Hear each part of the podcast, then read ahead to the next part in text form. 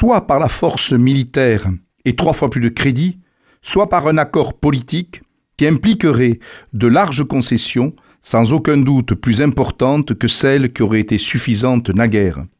Extrait du discours de Pierre Mendès France devant l'Assemblée nationale le 19 octobre 1950.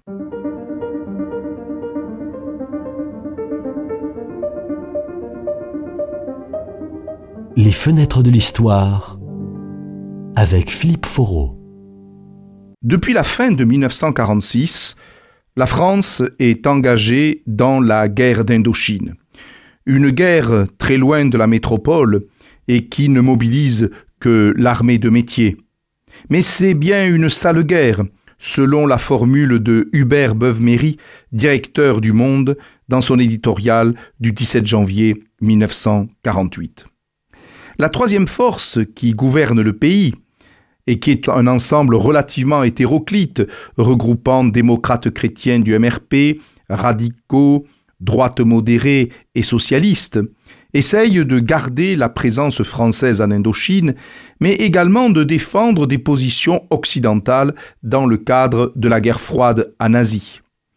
Cette guerre, effectivement, coûte cher à la France, d'abord en hommes, parce que il y a plusieurs milliers de soldats français qui vont tomber euh, durant ce conflit, euh, mais également euh, en moyens, car cette guerre est une guerre d'enlisement, où l'ennemi est difficile à, atteindre, où il faut de plus en plus d'armement, d'où le soutien des États-Unis, qui vont en partie financer l'effort de guerre français.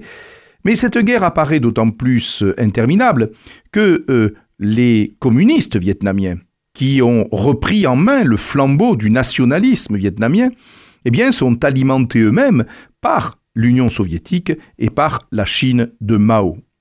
Donc il est évident que cette guerre va devenir de plus en plus euh, un bourbier pour la politique française.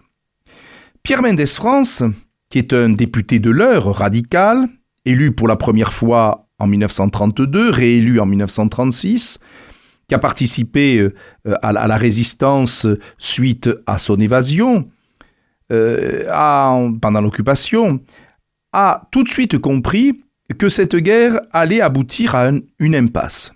Et il s'est montré finalement un adversaire, un pourfendeur, comme ce fut le cas le 19 octobre 1950, où il explique devant les députés que cette guerre, soit il faut la mener véritablement, c'est-à-dire en donnant des moyens beaucoup plus importants à l'armée française pour essayer de terminer euh, le travail militaire sur le terrain, ou alors il faut négocier, mais plus le temps passe, plus les négociations vont s'avérer difficiles avec le leader nationaliste et communiste vietnamien, Ho Chi Minh.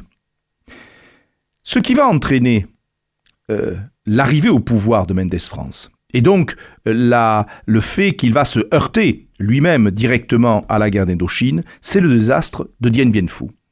Effectivement, au début de 1954, euh, l'armée française croit bon de s'installer dans la cuvette de Dien Bien Phu, persuadée qu'elle pourra être ravitaillée par euh, l'aviation, et de créer donc une espèce d'abcès de fixation pour tenir les euh, troupes du Viet Minh.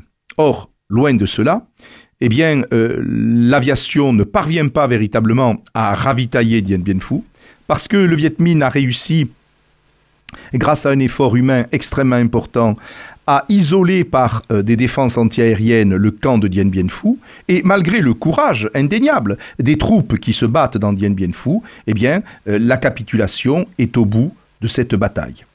Le gouvernement de Joseph Laniel va chuter à l'annonce de ce désastre militaire et le président René Coty va euh, demander à Pierre Mendès France de former un gouvernement pour essayer de trouver une solution à la défaite militaire et surtout comment sortir véritablement du conflit au Vietnam. C'est ce que euh, va essayer de faire, après son discours d'investiture, le nouveau président du Conseil.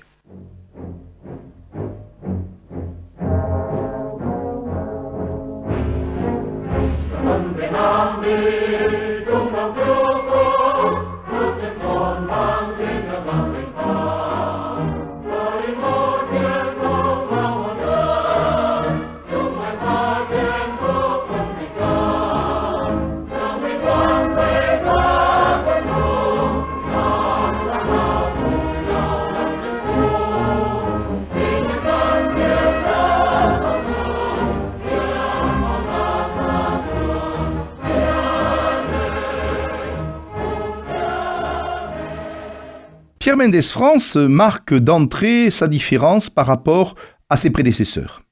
En effet, il refuse de négocier la composition de son gouvernement avec l'état-major des partis politiques, comme c'était l'usage depuis le début de la quatrième République. En fait, il va appeler les hommes qu'il estime compétents et euh, à, la, à la bonne personne au bon poste. Donc il n'y aura pas des négociations interminables. D'autre part, il avertit qu'il refuse de comptabiliser les 99 voix communistes pour s'assurer de la majorité nécessaire à son investiture. Ce qui fait qu'il garde ainsi les mains libres vis-à-vis d'un parti qu'il juge trop inféodé à Moscou.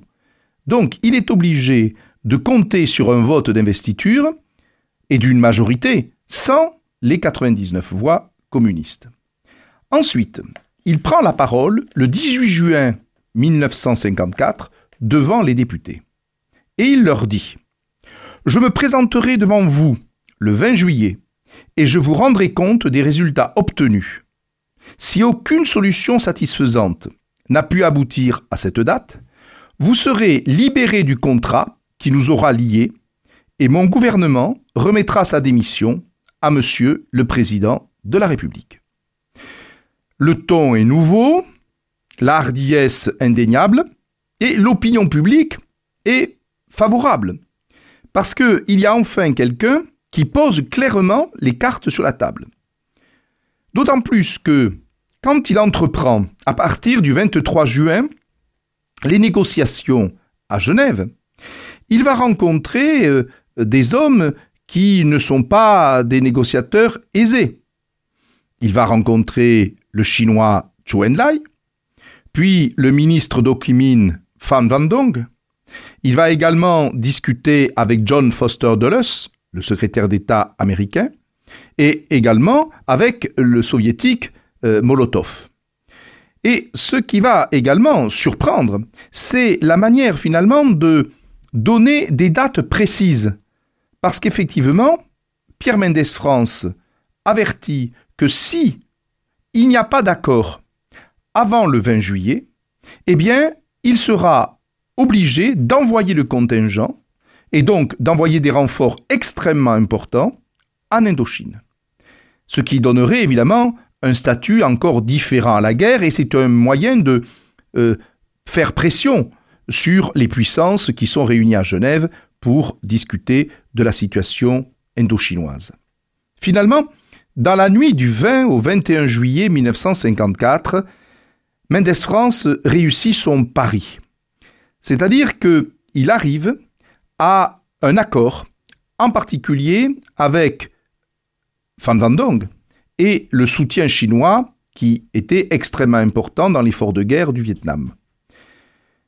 Comme euh, il le dit à ses compatriotes dans un message radiophonique, je n'ai pas besoin d'exprimer les sentiments que j'éprouve, ce sont les vôtres. En effet, tout le monde est soulagé de la solution trouvée. Le Vietnam va connaître une partition entre un Sud qui reste fidèle finalement à l'Occident et un Nord qui va devenir une république populaire.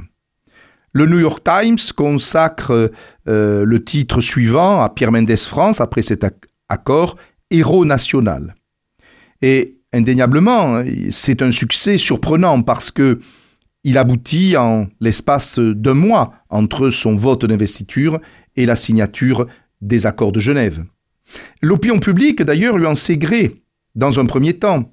En effet, 80% des électeurs radicaux sont favorables aux accords, 78% des électeurs socialistes, mais aussi 60% euh, de ceux du MRP euh, démocrate chrétien. Et même au sein du Rassemblement du peuple français, gaulliste, eh on trouve que Mendes, finalement, a bien servi la France. Ce qu'évidemment on ignore encore, c'est que l'affaire vietnamienne close, Pierre Mendès France va devoir se heurter à une autre difficulté. En effet, première difficulté, ce sera la communauté européenne de défense, la CED.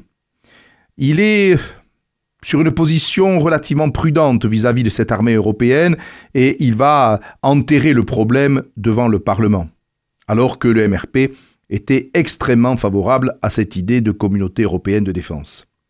Mais surtout, ce qui va peser lourd, c'est que le 1er novembre 1954, dans les départements d'Algérie, débute une insurrection qui, on n'en a peut-être pas totalement conscience en cet automne 1954, mais annonce une nouvelle guerre, qui elle sera bien plus importante sur euh, la France que l'Indochine, ce sera la guerre d'Algérie. Car effectivement, les attentats de la Toussaint 54 mettent le feu à l'Algérie. Pierre Mendès France euh, n'aura pas le temps de s'intéresser véritablement à la question algérienne dans la mesure où il va devoir quitter le pouvoir le 5 février 1955, renversé par une coalition hétérogène de ses adversaires, où l'on retrouvera des communistes, des MRP, euh, des euh, gaullistes, ainsi qu'une partie de la droite modérée. Mendes France aura été à Matignon pendant sept mois, mais indéniablement, à propos de la guerre, de la, la guerre d'Indochine, il aura rendu, sans doute, service à la France.